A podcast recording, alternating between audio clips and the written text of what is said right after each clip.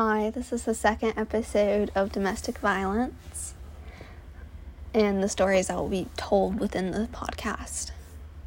So, one of my closest friends has, I let them listen to my first podcast about domestic violence because I only want to tell one friend about it and that's it.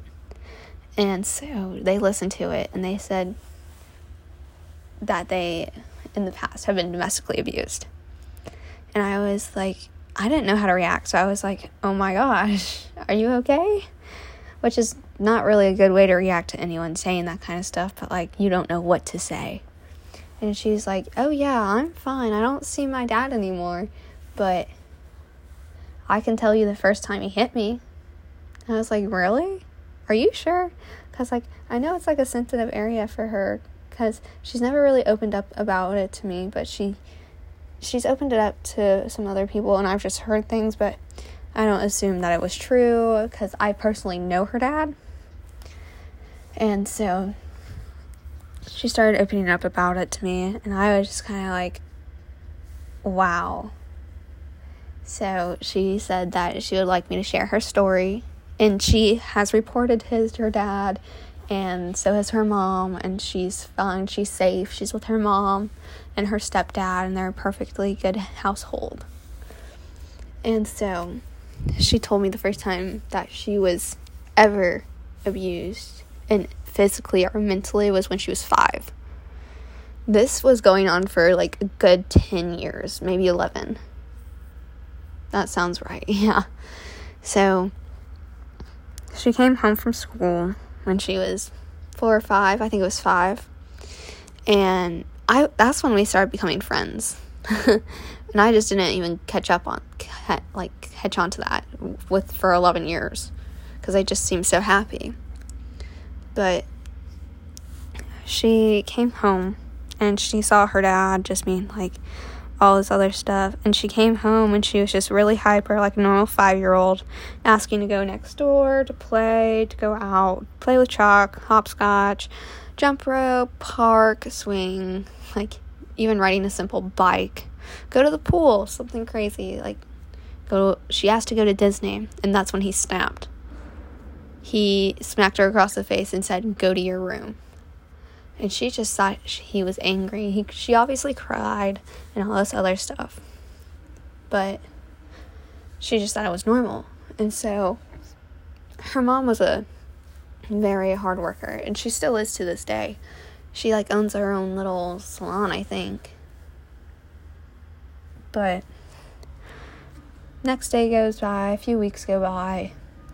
Then she comes home hyper again her dad was home early that day because he got off early.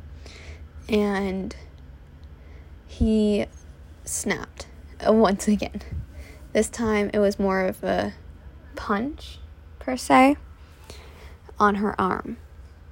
And so it obviously left a bruise because it was a full grown man hitting a five year old. And her mom saw it because she was wearing a swimsuit to the pool. We were, we all went to the pool that day. I didn't think anything of it because me and her were very wild and we would jump off monkey bars and we were both in gymnastics and like we just did random stuff to like bruise or scratch ourselves easily. So her mom questioned her about it and she was like, "Oh yeah, that's from that's from dad." And she was like, "What?" And so I got taken home. I don't remember this. And so apparently her mom went off on her dad and said, Do not lay one more hand on her. And so they ended up getting divorced. And then she was going between parents' houses as divorced parents kids do. I am a first time witness of going back and forth. It's a struggle. And so she'd pack bags and all this other stuff. And she went to her dad's, and like it kept going on, but she wouldn't tell her mom about it because as the older she got, the more she caught on to what he was doing and how he was reacting to little situations and made it a bigger deal than it needed to be. And so she came home and she had a giant bruise on her thigh and she just thought it was from me and me and her playing, like her mom. And it wasn't. It was from her dad. At this time, he, she was about, we were about 10 and 11, somewhere in there. And so we just we just didn't say anything because she told me that her dad hit her. Because at that rate, we both knew. Because if you have divorced parents, you know a lot more things a lot quicker. It almost seems like because my her friends that had married families and like were just really close and everything didn't understand what was happening, but I did. Because I mean, my dad, he's kind of a low key alcoholic, but he's doing good. He doesn't do anything he's chill. But her mom once again snapped on her dad and said she completely forgot that about the first situation where she said if you do it one more time i'm reporting you kind of situation. So she said if you do it again i'm going to report you. And so a few years go by a few more and she she was still getting hit every now and then but nothing major. And her dad was now mentally abusing her. He would body shame her. He would make her feel less than what she was because he didn't want to be busted for abusing her and end up serving time. And so she was talking to me about it. This was a few years ago. This is I think it was may have been last year or a year before. But I finally said something to her mom. I said that her dad is mentally abusing her, such as body shaming, making her feel less than what she is, and her mental health went to absolute I don't even know where I I haven't heard from her in a few months actually because of this situation. But she I've never seen her feel so down when I, her mom told her that this was not okay. Because I was there since I was the one that spoke up. But she said, This is not okay. This is not how you should be treated. You need to tell me things like this. And so they reported her dad for the like a physical abuse because her mom took bruises like pictures of the bruises and like the hand marks. And once that all got down, he spent a few years in prison. He just got out recently. And she hasn't been there since.